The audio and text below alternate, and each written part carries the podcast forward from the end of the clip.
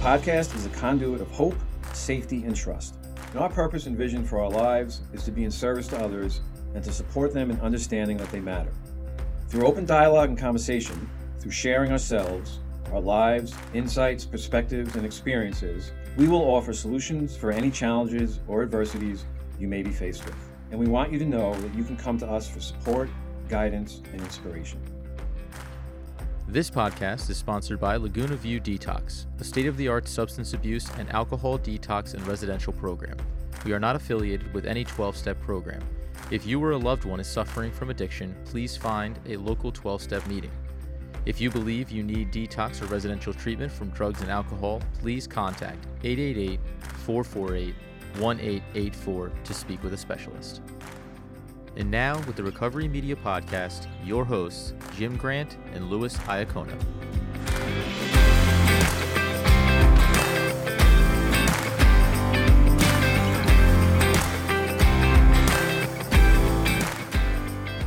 Welcome to Recovery Media Podcast. Jim Grant and Louis are here with you once again, and we're very excited to introduce our guest, and we'll meet him soon. And his name is Ray Ortiz. He's a friend, a former colleague, a poker buddy, a uh, fantasy footballer. Um, actually, Louis and Ray don't even know you guys are in the same league. So uh, Nice. you guys, uh, you guys know each other as uh, as uh, competitors in fantasy football. And uh, me and Ray go way back in terms of uh, working for Outreach House Two in Brentwood, New York the one thing we had in common is we we loved our job. We loved we loved helping the kids, and Ray is very passionate about about being in service and being um, you know a a source, a a a uh, supporter of of people in recovery. So really looking forward to hearing his story and you know more importantly though ray is a father of two two two beautiful girls a five year old daughter who's going to be six soon, right? Yeah. And and how old is is uh, your beautiful Lily? Uh, my oldest is 14 and she'll be uh she'll be entering the Oh 10th grade soon. Wow. Oh my God, I can't believe that. yeah. That was amazing. So uh, I remember her when she was uh, when she Brooklyn's was four. age. Younger than Yeah. Brooklyn's age, you remember her. Yeah. Yeah, yeah, of course. That's it. That's more more than four. So yeah, so uh, Ray's also retired military army, so maybe we can get some uh, crazy uh, army stories. Who knows? And um, he's been in the substance abuse field for over 30 years.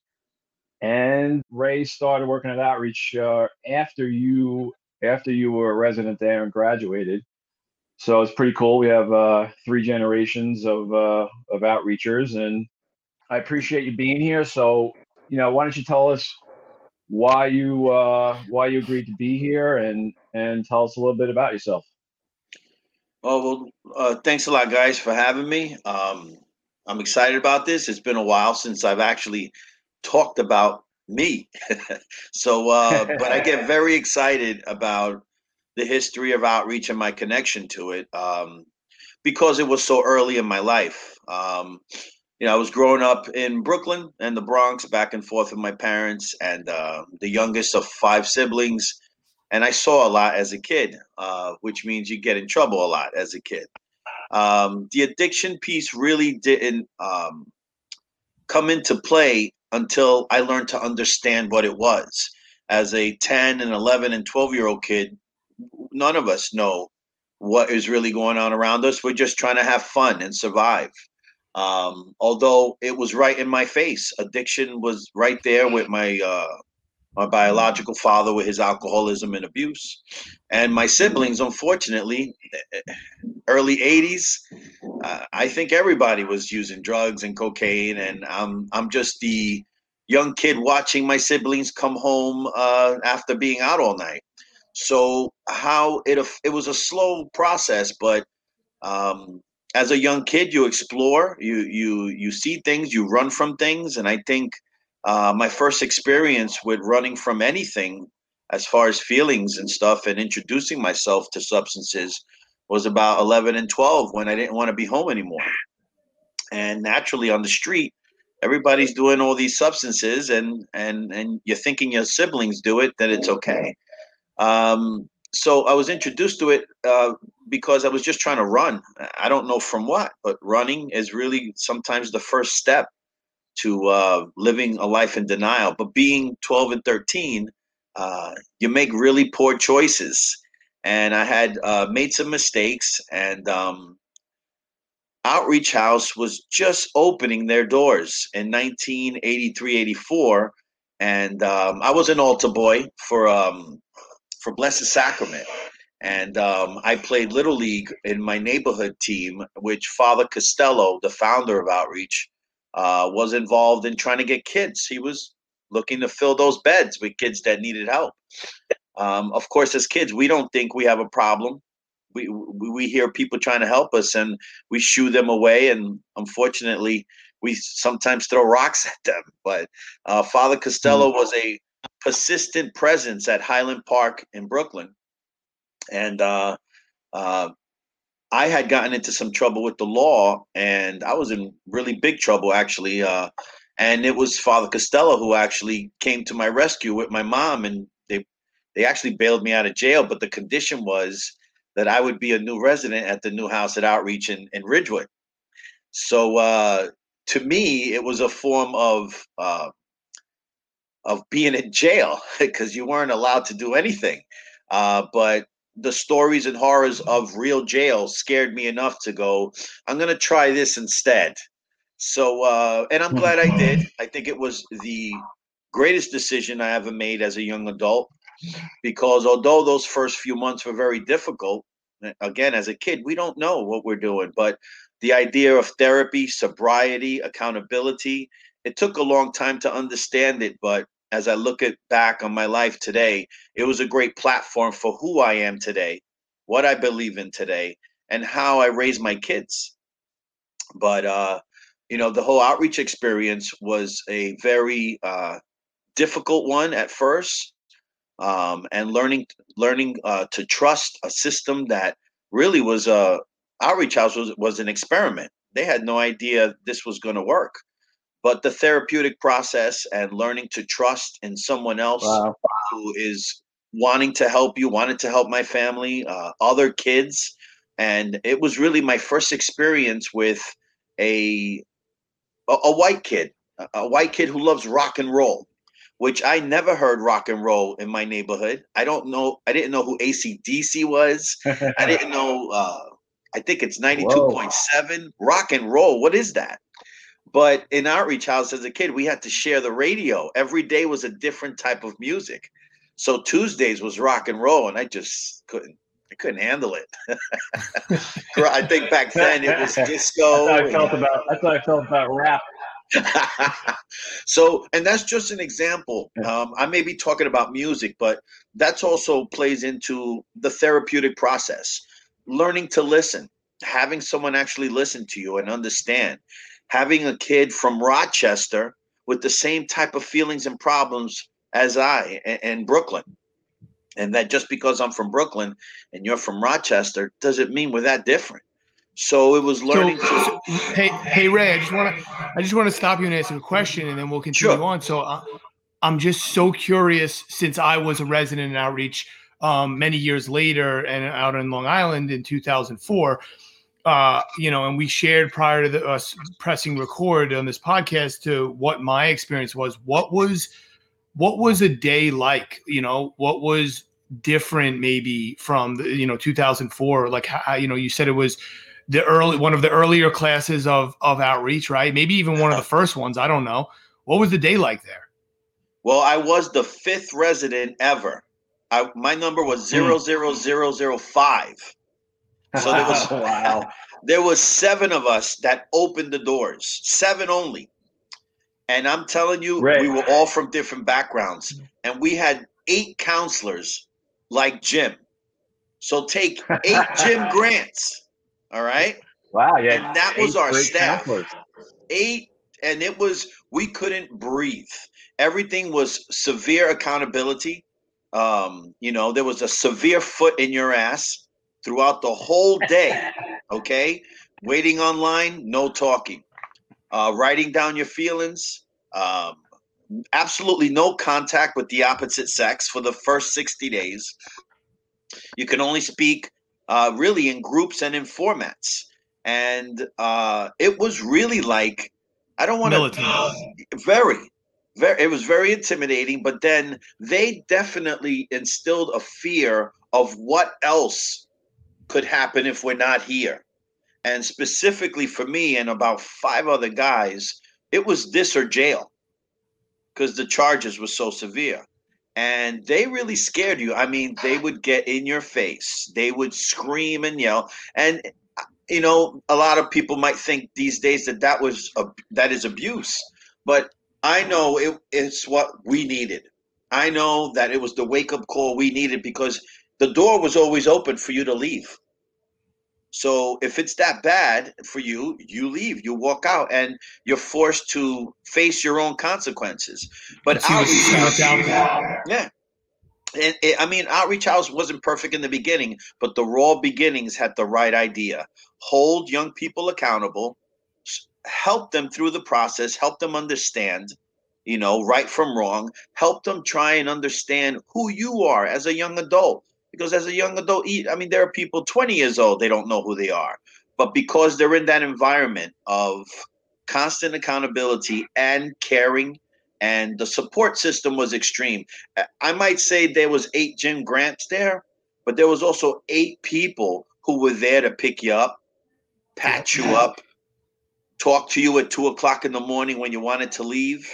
There was there was consequences for everything we did because in life that's just what it is we have consequences and for Ray, everything we do Ray, correct me if I'm wrong. The the history of of of outreach was based off a, an adult model, correct? Yes. So that was the whole that was the whole hardcore in your face consequences mm-hmm. for your actions, structure, discipline.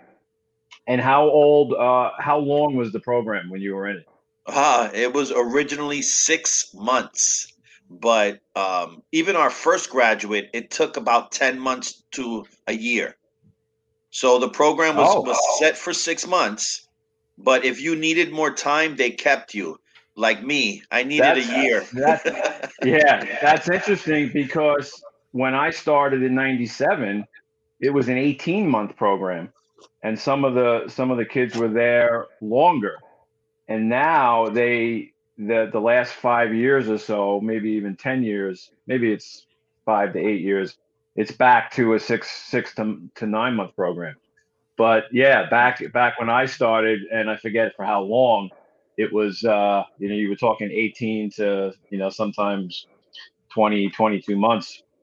And then they brought yeah. it down to 12 to 18 yeah, that's when How I was, was there. for you, Louis? Twelve to eighteen. It was twelve. It was twelve to eighteen. Um, you know, depending okay. on circumstances. I think maybe rarely was there somebody there over 18 months, but I remember there being people there for 14, 15. I think I completed in 13. 13 months I was there at outreach. So Ray, so you're there, you're you're the, you know, the first founding class of of Outreach House 2. Um, one of the things that that you're mentioning and you're talking about is the structure, right? I think that was really what was the most important piece for me at outreach. Coming from a family of four, um, well, four children, and not having the consequence or needing to take responsibility at home gave me the open chance to take to, to you know to to stray right um, and avoid that and continue to get into trouble. So when I went to outreach, once I settled in there, I think kids like you and I, we had the ability to adapt and realize, okay, we need to really change to get through this, right? Although we may have gone astray after, uh, it just that piece gives us that that teaching lesson, right? And for uh, you know, I truly believe that every child is craving the attention of structure. They're craving that. It's just that they don't know how to explain that. They don't know how to say that, nor would they make the connection in their brain. As you said, an 11, 12, 13 year old, you don't know what's going on. You're not aware of responsibility. You're just going through, you're, you're living, you're having fun, you're, you're being a kid, right?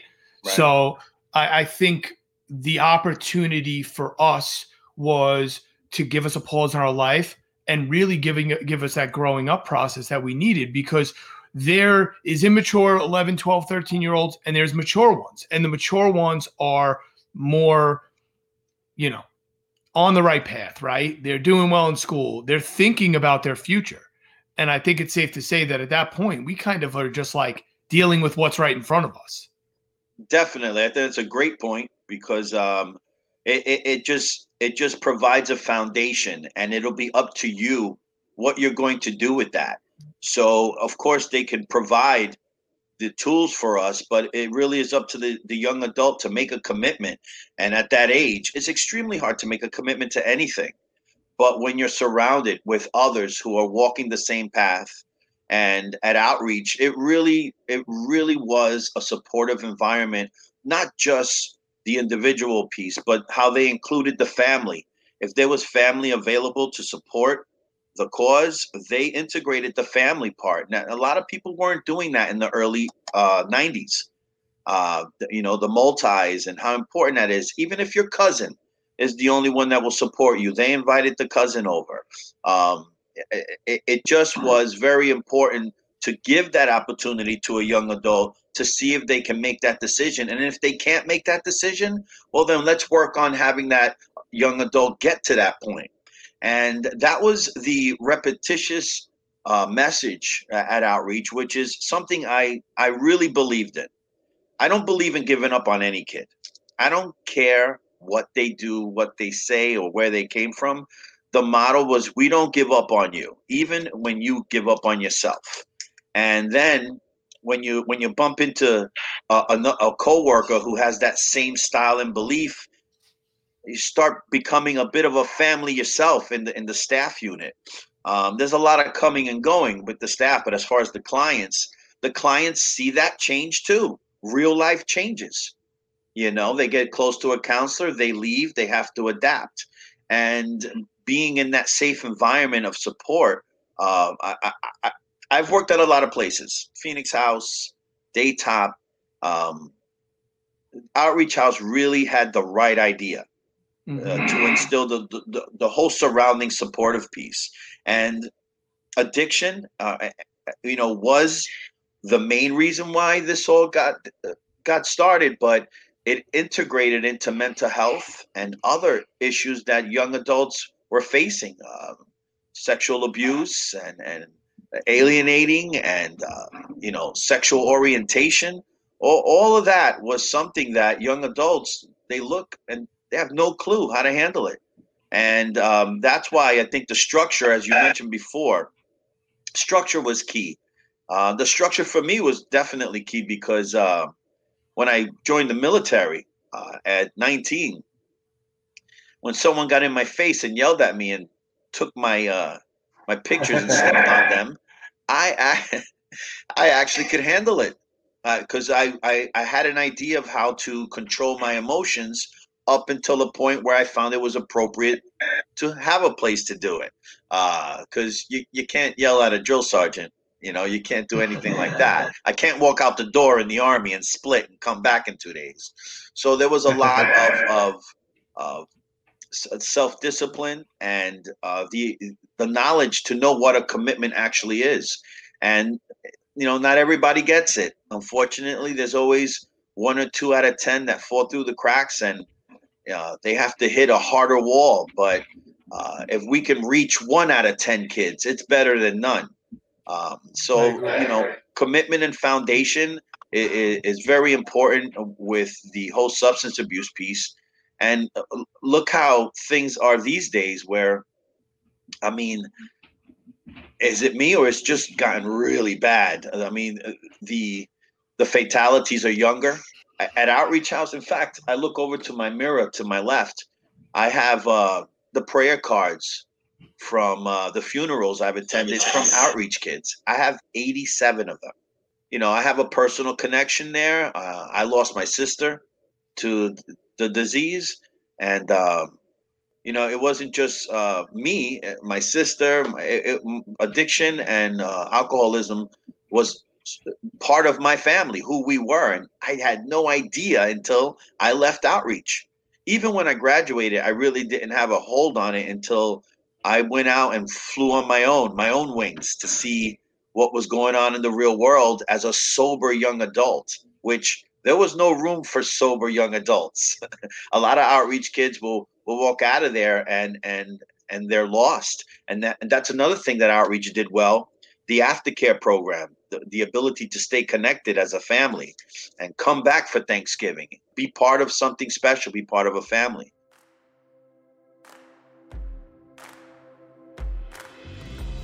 Today's episode is brought to you by the Long Island Coalition Against Bullying. The LICAB has quickly emerged as a pioneer organization fiercely advocating for children and families impacted by bullying and proudly working with many Long Island schools and organizations to maintain and enhance their bullying prevention curriculums.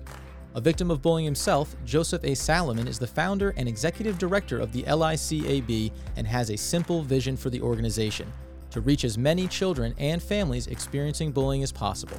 For more information on how you can become involved with the LICAB, please visit www.licab.org.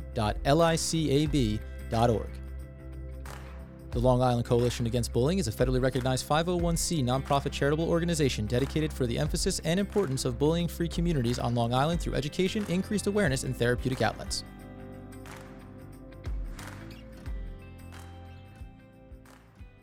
You've had a ton of experience working in the field and also being a resident. I just think that's absolutely amazing. Why don't you tell us where, you know, where things go after your time there?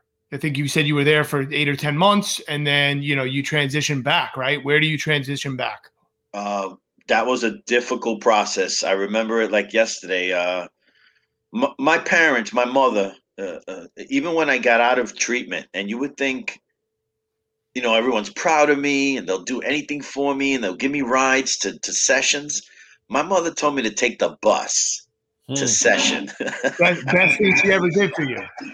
And I looked at her like, okay, you know what? I you can't argue with my mom, but like it was pretty rough. Like she was she didn't no free lunch. My mom really was a strong advocate of that. So learning to take the bus in Long Island, it's not like taking the bus in Brooklyn.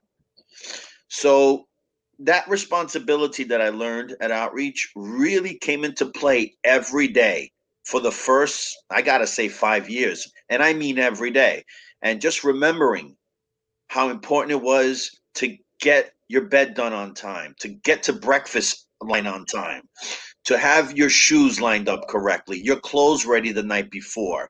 Um, your whole thought process is to prepare so that you can have the best day possible because no no day is perfect. You're going to hit obstacles you're going to have some lows and to be prepared really is half the battle especially as a 19 year old kid out there. So i was very consistent with my aftercare sessions. I was very confused and lost in high school 11th and 12th grades. As a sober kid i was the only sober kid on my football team I was the only sober kid on my baseball team. And I mean only. Usually you would think teams are made up of jocks, smarty pants bookworms, and a couple of nerds. Mm-hmm. I couldn't even find a nerd to associate with. That's how lonely it was to be sober because everybody was smoking marijuana and it was okay. Marijuana is okay, and drinking some beers after practice is okay. I couldn't hang out too long after a couple of minutes, I had to make excuses up of why I had to leave, and um, we're not supposed to have relationships the the first uh, few months or a year after treatment, but it didn't work that way for me. I actually got involved with a very nice young girl who kept me away from those situations, and then I had a long relationship that helped me. Uh, it helped me mature because. Uh, I wasn't the most honest kid growing up, and uh, you know, I was learning how to treat a woman the way they should be treated because I was respecting myself a, a lot more before I went to out than before I went to outreach. So those young adult struggles and, and times where people may fall and relapse, I think I was very lucky to have the support of outreach. Outreach allowed me to come back every weekend, no matter what. I could sleep over. I could call the overnight staff. Um, I had Father Costello's rectory number.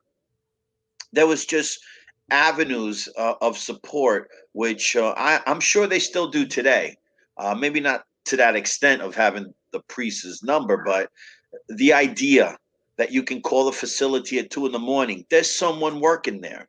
There's an overnight counselor there. And they take a few minutes and they talk to you. And if you're still struggling, they they steer you in the right direction. They also uh, provided uh, the idea of having a strong support system outside of that because outreach won't always be there uh, every time you need it. You have to uh, create your own support system as a young adult. Um, my mother uh, and my my immediate family didn't know the concept of sobriety. They think you're sober, you're sober, you're fixed, and you should do better for the rest of your life. You need your family, but my family couldn't understand the, the process. So it was very important for me to have those outlets like outreach, a support system, a counselor, um, and some positive friends, which was really hard to do. And I think that helped me make a decision to join the military uh, because it was getting hard for me to uh, yeah. be around young adults and not party and not have a beer. Of course. And, you know, so uh, I, I was, that, that's that's you know I, I relate with that from from a resident standpoint. You know, I transitioned from outreach right back to high school, right back to senior year of high school. And when I tell you my my district was was uh, they had to provide a bus right from outreach to school. My parents paid taxes in Massapequa, and that's what they figured out. So every morning, I would get a short bus by myself from outreach back to high school, and I love the idea. I really do because it still made me accountable. I still had to show up. But when I walked back into that school, that reputation jacket I put right back on mm-hmm. because it was it was just a difficult situation to acclimate to, right? Um yeah. my parents also didn't do some of the things that that your that your mom did. They didn't, you know, I would say uh, uh, I grew up in an affluential area in Long Island. They provided the transportation. They helped me in in certain ways and that's something that I tell people often about my story which that was a mistake was that those you know, I wasn't on my own. I think that society has gotten further and further away from kind of that kick in the ass mentality that let's be like, you know, okay, 13, 14, 15, but they're exposed to all these drugs and, and social medias and media and things that are going on. You can't expect them not to grow up quickly. I think kids grow up qu- more uh, quicker today than they did when you and Jim were growing up because of all the things. So uh, I I talk and I I I help families manage what is the right next step, and I t- often I bring the parents back to how they grew up. And I say, were you eating t- dinner around the table? Where did you have to figure out your own transportation? When were you out of the home? 18, 19, 20 years old. Now we're seeing kids being kept in the house till they're 30 years old. the parents are doing a disservice. Yeah. I think most importantly, what I hope everybody's learning from this is is that it's okay to uh, consequence your children. It's okay to not give them everything to make sure that they earn it, right? Um, yeah. That's what I hope that people are going to take from this is, you know, if there's an adolescent that happens to be listening to this podcast, that's awesome. I love that. And I hope they understand that we're here to help them. But more importantly, what I believe this resource of outreach and, you know, the experience that you're giving everybody and, and my past and Jim's past is, is really for the parent, the parent listeners to understand that it's it's okay to to to seek help for your adolescent. It's okay to for them to see you as the parent and the disciplinarian, right? It's an interesting sure. it's an interesting argument, and of course, you know, you both know I'm from the old school, like Ray. They knew they knew that me and you couldn't. Speaking of adapt, couldn't adapt to the new softer way, that client friendly, you know, kind of friendly mentality, and come from. Um, though listening to you guys from a from an outside point of view, at least at least allowing myself to to look at it from that yes i you and of course you both know i believe in that old school i believe in discipline and structure and, and all of what you're mentioning there is there is a balance because ultimately getting back to outreach outreach's model being from an adult model the first start the first minor you know individual changes throughout the the years when it started occurring was to take into consideration that they still are kids. So not to like cookie cutter treat them like adults from the adult model. There is that balance and that's where you know even still in terms of whether we're talking about treatment or parents at the home there is that balance of like I still do it. I still do it with my four year old twins. You know, sometimes I, I have to remember that they're four, but I'm still tough on them. I still, you know, teach them and try try and teach them. They're four. They don't listen too many times. So, so I think that that's also, and that's even even for maybe another conversation some other time. And this is where I had difficulties with not just outreaches changes but once you start changing something, then you lose the original foundation. And sometimes it erodes from what from what was from that foundation that was that was the the purpose and effectiveness of what it was. And then sometimes it's it's not even recognizable, you know, at, at a certain point. Yeah. Good stuff. Yeah, I, I think that there is definitely a balance that needs to be found as Jim and you know Jim and I have spoken about at at four and at a younger age there is less cognitive thought. I believe that come 10, 11, 12, 13 and so on and so forth, you've developed that ability to have that cognitive thought and know right from wrong, right? So I think that's where the balance is. I, I mean, the balance is okay, we're not suggesting that people beat their kids, but setting boundaries and making sure there's consequence and those things is kind of where the healthy balance needs to be found. And outreach definitely continued into a softer way, softer generations, right? But um I mean overall I still believe in the program, right? I think uh you know, they still they still have the foundational piece, the counseling, and ultimately, that pause for whatever it is now, I think it's six to nine months where a child can think about what the consequences are and, and kind of take that pause in in a crucial point of life. I mean, kids are dealing with with so much these days in school and social media and putting out the perf- the perfect you know woman or man and and what you strive to be it, it, it, when i was a kid i didn't see those things so kids on bikes and being out and I, I didn't I didn't have that that that piece of growing up. So, but sidetracked a little bit. Anyways, you know, back to Ray and and his story. So yeah, I wanted to actually get back back to Ray, even from the beginning of what you brought up. Ray, you brought up about about you, the the alcohol and drug use within your family. So, in terms of the impact on you being the young age that you were, was the was the bigger impact of from your father or from your from your siblings? And how how did that like go into more detail in terms of how you were affected even before you picked up?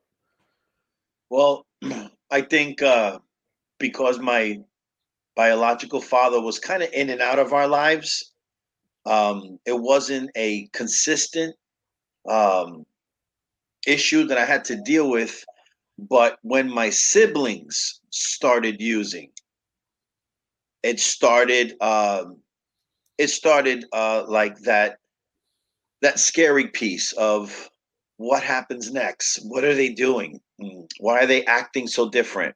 Uh, just a lot of questions as a kid because uh, my siblings did a lot of laughing while they were intoxicated.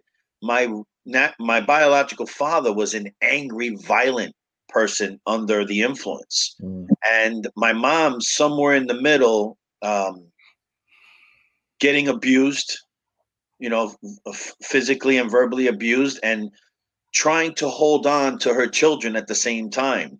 I just had no. I think about it now, no clue that it was a substance abuse piece. I thought it was normal. I thought that this is what families do. They argue, they drink, they go out, they get in trouble, and the little young one just sits and watches front row seat. And usually I become the forgotten child. But I can't say I was the forgotten child because as bad as things were, my siblings still came around to rub the top of my head and see how I was doing. Um, they just didn't have the time to be a nurturer or go outside and play handball with me. I really was uh, left to myself to go out into the street and find a big brother out there or a big sibling out there. But um, I, I think I was just clueless until outreach.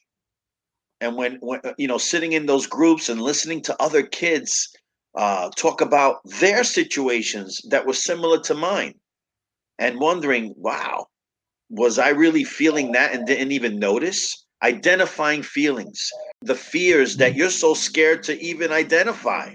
It was such a an explosion in my head of identification of feelings. What is that? I'm 13, 14. You want me to identify feelings? that that's just an ex- a very difficult process. And um, you know, Outreach House and the staff there uh, kind of became my family. They became my role models as to what should be healthy. And um, I mean, my counselor Mike, he was like a combination of my angry father and my sensitive mother. He would yell at me in the morning and patch me up after group. so like they it, they they took that role on and and really just I started waking up to how dysfunctional things were in my family, but not unusual. Like I was talking about that white kid from Rochester, because I grew up in a predominantly Hispanic and black neighborhood in Brooklyn. We didn't see white kids unless we crossed over Woodhaven Boulevard into Queens. And you know, you think you're so different from them. And this guy from Rochester and I, we had so much in common. We had the same type of father. Mm. We we had the same type of fears running behind the bed because the old man is breaking something, you know, or being afraid to touch something in the kitchen because the old man might lose his mind. And just being afraid to be a kid. Really, that was uh, a great experience because culturally too uh, I learned uh, Italian food, Italian people. And why do these people all sit together at the table at the same time? That's just a little piece of what exposed me to like uh, the the whole thing of sobriety. Sobriety is just not stopping using. It's lifestyle. It's changes. I think that's I think that's a cool part of life, right? Like that yeah. people are different, families are different. So that's awesome. So so Ray, you transition home and mom's you know pushing you to take the bus, right? Uh, you still have outreach as a you know home and, and family. And what else goes on? What is the next, you know, the next years look like, whatever uh, they may have been?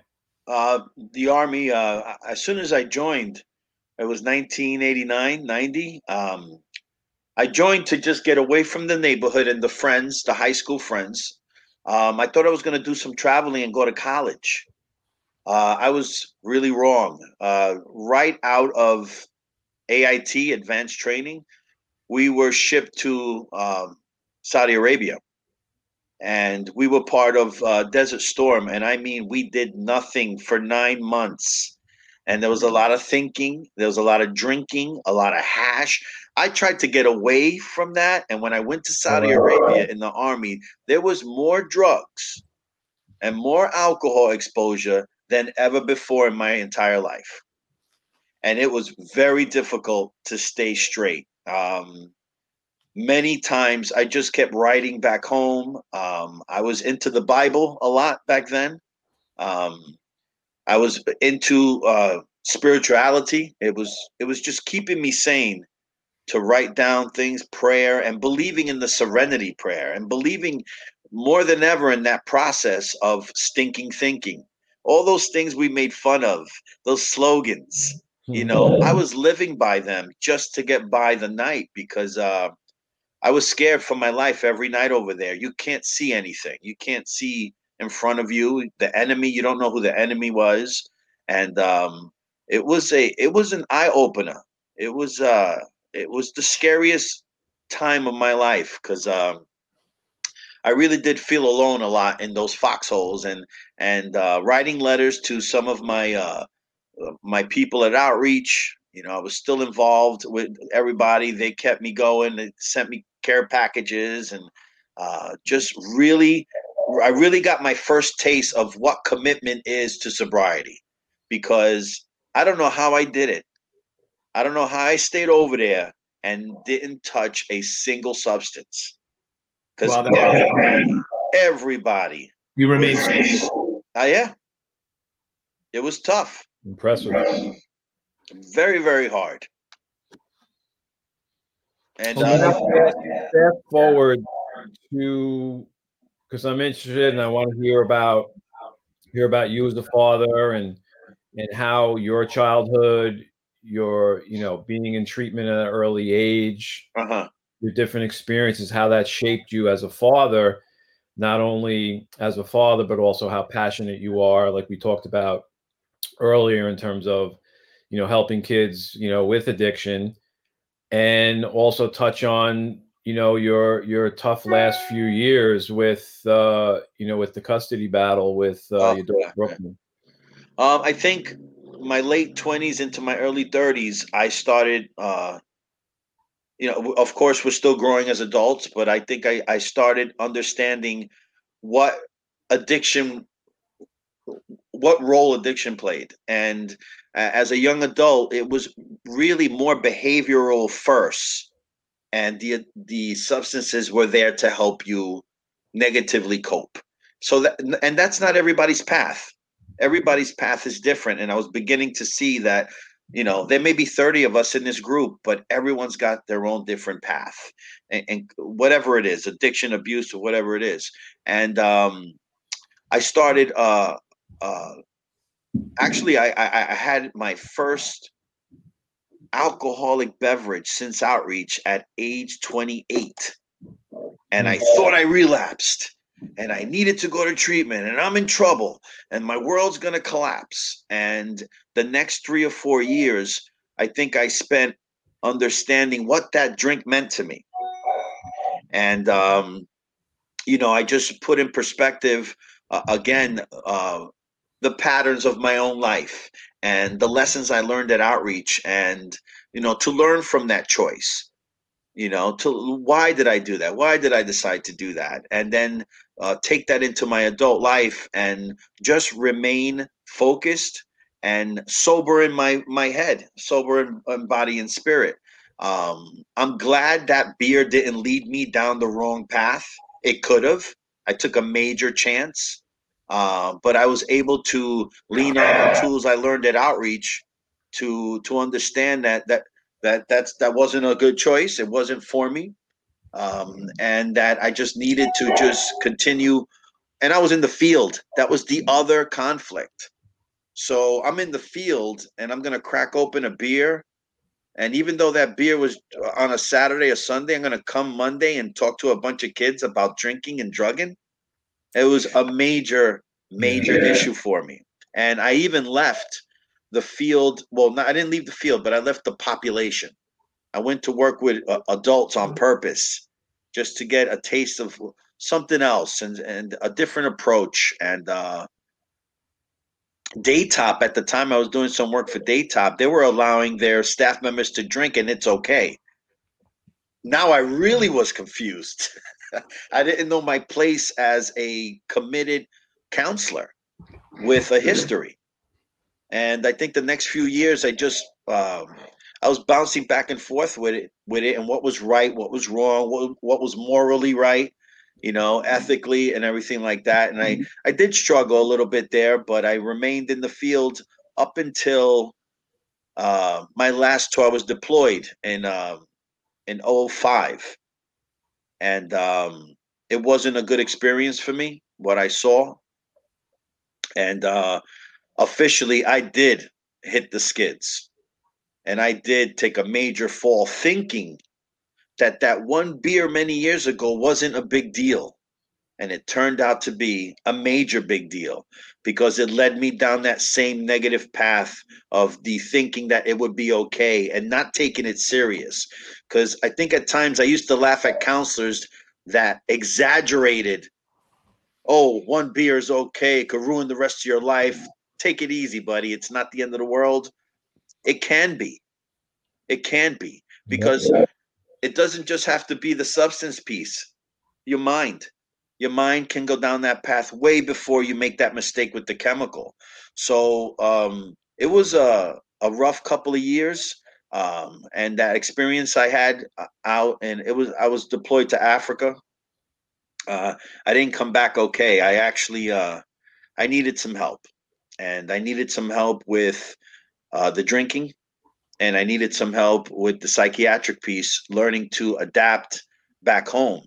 And um, in 06 when I was in therapy again and I didn't go near anything. I needed to stay straight 100%. I ended up having a child mm. and uh, I wasn't ready for it. And um, it was time to grow up and be a man.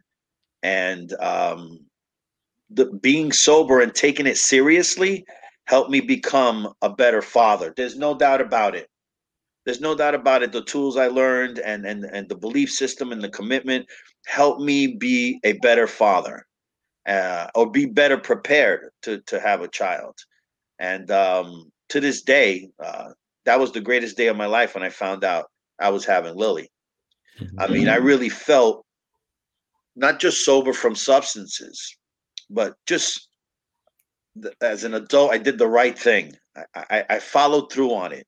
I followed through on the commitment. I followed through on everything, and it, it, no matter how bad I was feeling, um, the support system, the the the repetitious uh, things I learned as a kid, even in outreach, still still affect me today. They still they still are with me today, and I believe in a lot of those things, and can have conversations about a lot of those things because not many people believe in them, but I do, and uh, it's almost now as that I'm older, you can't give all that information out to everyone. No one's going to listen. It's almost like you just have to give a little piece to whoever you're talking to to see if that little piece is appropriate for them.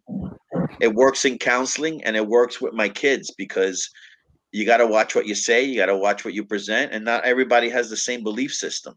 So um, it, it all helped me just become a better person, a better worker, a better boss, because my way wasn't the only way. You know, it, it, it wasn't. But um, uh, getting into the, you know, that piece where I had my daughter, and then I was working at Outreach House, and I think between uh, between when my daughter was born up until Outreach changed, it was a a a great time for me because being happy at work being sober in your mind and having a little girl was the greatest thing in the world. Mm-hmm. Those were the best years of my life. And then I made a decision to have a relationship with a coworker. How'd that go? Uh oh. Oh man, let me tell you. I think Jim could tell you some of it. Um, but it, it, it, turned out to be a, a really poor decision. Uh, I, I don't regret having my child with this person, but I definitely relapsed through those problems with substances and mentally. And it, it, lasted for years. I think Jim's aware of those first three or four years for me. Uh, I was uh,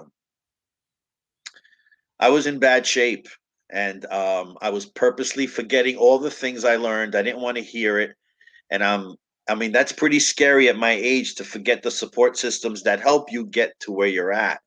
Um, uh, it was a tough struggle, and people like Jim, you know, who, who, make it make it clear to you, who bring it back to the green surface. Um, you know, Jim was one of those people who, uh, no matter what was going on, checked in on me, and and and I could call. And you know, you don't have a lot of people like that in this field and in this this this thing we call addiction. And um, hell, I remember Jim showed up to my sister's funeral. There was two of us there, and Jim shows up. I mean, that meant the world to me. And and Jim to me represents not just friendship, but Jim represents old school giving a damn about another person. Mm-hmm. And that really ties into the whole outreach idea and and people who are real, you know, yeah. and really care. And um, Jim, I always appreciated that. I think I told you that. You know, I it was just, you know, it was very special to me, and I appreciate that. And uh, uh, it's things like that that that's what living a sober life is all about. Those moments come where you believe in something and you stay committed and something like that happens because that was a rough time too. I was fighting for my daughter and my sister passed um, so um, you know we, we we we try to live our lives the best we can with the tools we're given and we try to make a better life for the children that we have and sobriety and outreach and commitment and friends like jim. You know that, that to me that's that's worth the hard work that's worth those lonely nights that's worth those days we were scared uh, you can't do this alone. No way. No way. We agree with that. So you're at the point, um, you know, you lose your sister, you're fighting for your daughter, which, uh, as Jim mentioned, I definitely want to get into what that was like. Where, what year is this? And and and you said you had you had a relapse, right? Where yeah. does that that and it was three, you know, three or four years of, of a tough time, I think. Where does yeah. that bring us up to? Uh, were you talking sober when you were fighting? Were you sober when you were fighting with, for your daughter, or not?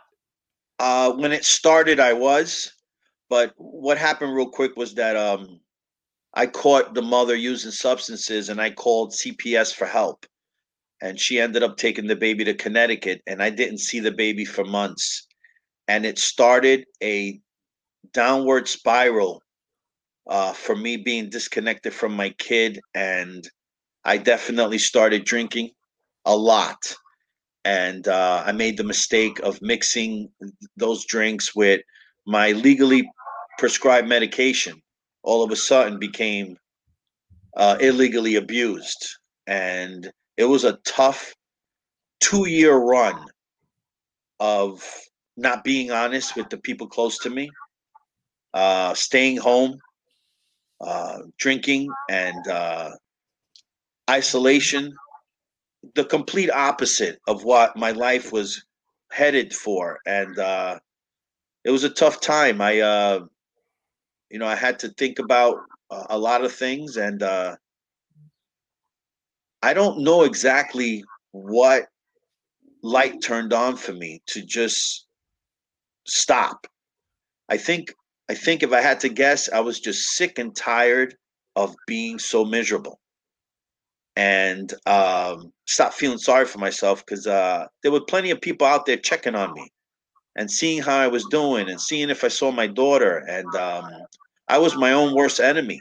So the scary piece of that is that with all the tools and the good experience that happened in my life to help me be a better person, a, a person who's sober, I still made a poor decision. And that's how scary this addiction piece is. Mm-hmm. You can be as prepared as you want, doesn't matter. It could happen to anyone at any time. And uh, I was lucky to have, uh, I guess I was just scared to lose my other daughter. My young, my oldest daughter started noticing how distant I was. And uh, she had said something to me when I was fighting for Brooklyn. She goes, Dad, it feels like you're not my daddy anymore. And uh, you know, I ran into the next room, put my head in a pillow, and I cried like a five year old kid. And uh, I spoke to the baby's mother, who I don't really talk to. I reached out, we talked, and it was time for Ray to get some help.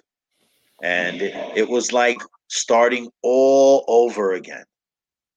and uh, that was uh, almost a year and a half ago, two years ago, that I just uh, I just decided if I'm gonna do this fight, it has to be it has to be with a sober mind, body, and spirit, and reconnecting with friends and going back out there and just uh, you know I have a lot to live for. My two little girls and uh, things have turned out really better than what they were. I mean, she's very close to coming home permanently. Um, I got rid of the department. Uh, it started this whole campaign for me of parental rights, you know, speaking at the legislative house and believing in something again. And to me, uh, the strongest thing in my life is my love for my daughters. So uh, I reconnected with that that Ray who who can commit, who believes in something and wants to live and I don't want to drink myself to a grave or pop some pills and maybe overdose like the so many other clients we've seen and people in our lives. I just didn't want to do that, and um, I really don't remember exactly what, but I think it was when my daughter said, "I'm not a daddy anymore," and uh, I mean that has led me to today, where um, I definitely feel healthier. Uh, I have a cause. I see my daughters more, and the love for my children was well worth whatever I had to go through to understand that life is worth it. Sobriety is worth it. My kids are worth it, and uh, even doing this today, it just brings up so many emotions. You know, I think I could talk for ten hours if you left me. Now that I'm in touch, I'm in touch yeah. with those emotions as I'm talking to you right now, uh, and I'm just reliving some of those times, and uh, I'm getting a little choked up. It's okay. Uh, you know, because uh, I think that was the path I had to take to to understand that my life was worth saving. Yeah, I couldn't agree more. I mean, you have a truly amazing and beautiful story. I, from from all of this, what I've taken from your story is that the reason why you would relapse was the the loss in was forgetting that you had something to believe in.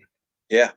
And every time you you reinvented yourself and found something to believe in, you felt it was worth it to get sober. You felt you were worth it, not just you, but the people surrounding you, the gym, the Jim Grants, your daughters, um, you know, the the belief in some sort of system for a long time. Maybe it was outreach. It seems that it has shifted, and now you know for parental rights and all of these you know these speaking engagements and speaking before the legislator and all those things you have a belief so i mean the one recommendation i can make uh, to you and you know the listeners out there is don't lose sight don't forget and don't lose the fact that you're you're worth it and that you have something to believe in right Absolutely. I mean, what a phenomenal episode.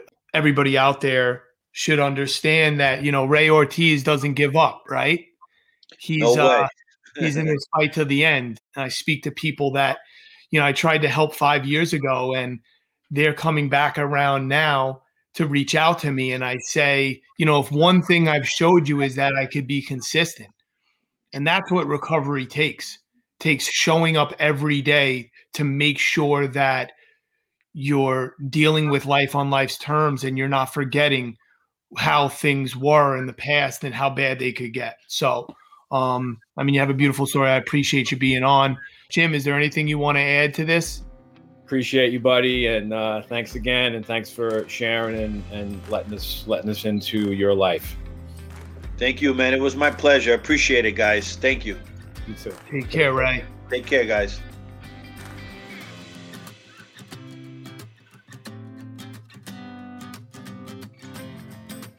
All right. Hopefully, uh, just me and you, bud. We're back. Ray's awesome, man. Yeah, yeah. I uh, I was getting emotional, and then once he started getting emotional, that uh, that was getting getting, getting you more emotional. yeah, it doesn't take much. yeah, uh, no. Um, I love that about you. I, I think uh, Ray was very passionate about his story. Absolutely incredible. His relationship and commitment to outreach, being a resident, getting out, keeping in touch throughout deployments, throughout his life, eventually becoming a counselor, moving up in the ranks of outreach, and you know, really, really being on the other end as a counselor of teaching these kids and, and giving them his experience, right? Um, yeah, and I mean the the biggest the biggest thing for me in terms of in terms of the lesson, you know, from a listener's point of view with him, that's how that's how powerful this disease is, and that's how significant self-discipline and doing the work on a daily basis. Because if he can stay clean and sober over in freaking, you know, over in uh, wartime, and staying clean and sober, you know, on a on a football team, and then you lose your way, you disconnect from the tools, you disconnect from that that way of life, that discipline of doing the work on a daily basis of what we're taught you know, in terms of one day at a time. That's how that's how, you know, they talk about the insidiousness of the disease and dropping your guard, you know, sometimes it takes 1 second, 1 minute, whatever. And and uh, you know, and he he dropped his guard, he lost his way, you know, however you want to describe it. And then and then to go back and that's the other, you know, the other beautiful thing about him is yes, he lost his way. Yes, yes, he fell back, you know, into his addiction, but then he fought his way back because he he remembered what it took and he reconnected to to everything that that got him there in the first place and kept him there, you know, all those years. So without even realizing it, perfect, you know, perfect uh, fits perfectly into our message here in terms of, you know, hope, hope and inspiration and never giving up. So, yeah, beautiful, uh, awesome, and even even knowing him, you know, as much as I do and as long as I have, it's always cool to even hear things that I didn't know and and and from a different perspective. Yeah. Yeah. Yeah, I couldn't agree more. So I think um you know this episode uh gave us the possibility and option for people for you know, an adolescent program called Outreach House 2, which I'm sure could be Googled and, and you know, figured out if, if a family needed that. Also, it, it made us realize that you can never give up. You're always worth it. And, you know, the fight is worth it. And don't forget about that. Right. So, yeah, I want to actually get, get, just say one more thing on that in terms of, fighting, yeah, sure. You know, and, and, you know, Ray, Ray Ortiz is on, on Facebook and, and through his, through his, uh, challenge with with uh, getting his daughter back you know he created not only you know through his own already existing support group uh, but you know a, a, support and following on facebook you know to support him in his fight and now like he mentioned he's his his drive his passion to fight and to stand for others has been reignited and he's going to be now you know, fighting for the youth, you know, in Brentwood and probably beyond that because of, you know, we'll we'll probably get into it more, or he'll be he'll be you know putting it out there himself. But there's there's these youth programs, you know, through sports that are that that are non-existent. They've lost funding, and they've you know, and for many reasons, you know, many different school districts have have you know are, are experiencing that so the the fight for others that feeds us so like with you the the fight you know for addiction for the addict for the family and you know through your detox and you know the, and your sober homes and you know through recovery media me you know fighting for you know through jim grant coaching fighting for you know the father and and anybody that's connected to the father which ultimately is me fighting for the children involved in that. That's the thing that I also learned through my my personal development workshops and trainings is my volunteering and giving back and supporting the adult has them become like like Ray mentioned a better man, a better father because we carry around all these past experiences that affect us in our lives and a lot of us try and avoid it in different ways Sometimes it's alcohol and drugs. Other times it's in in behavior and not even realizing. So, any sort of reaching out for support, and because we all need support, you know, we all need somebody to fight for us until we can fight for ourselves. So, for everybody out there, whether it's Jim Grant coaching, whether it's Ray Ortiz, whether it's Louis Okona, find somebody to talk to, to get support, to get the stuff out, to to reach out, to let people know what you need, because there is support everywhere, and there is somebody always willing to fight for you until you can fight for yourself. Beautifully said, Jim. Thanks so much. And with that, we will conclude this episode. This is another phenomenal episode of Recovery Media Podcast. We could be found on Facebook, TikTok, Instagram. YouTube channel is coming. And we love you guys. If you need us, you could always reach out to us. We're always available. And have a great day. Have a great day, everybody.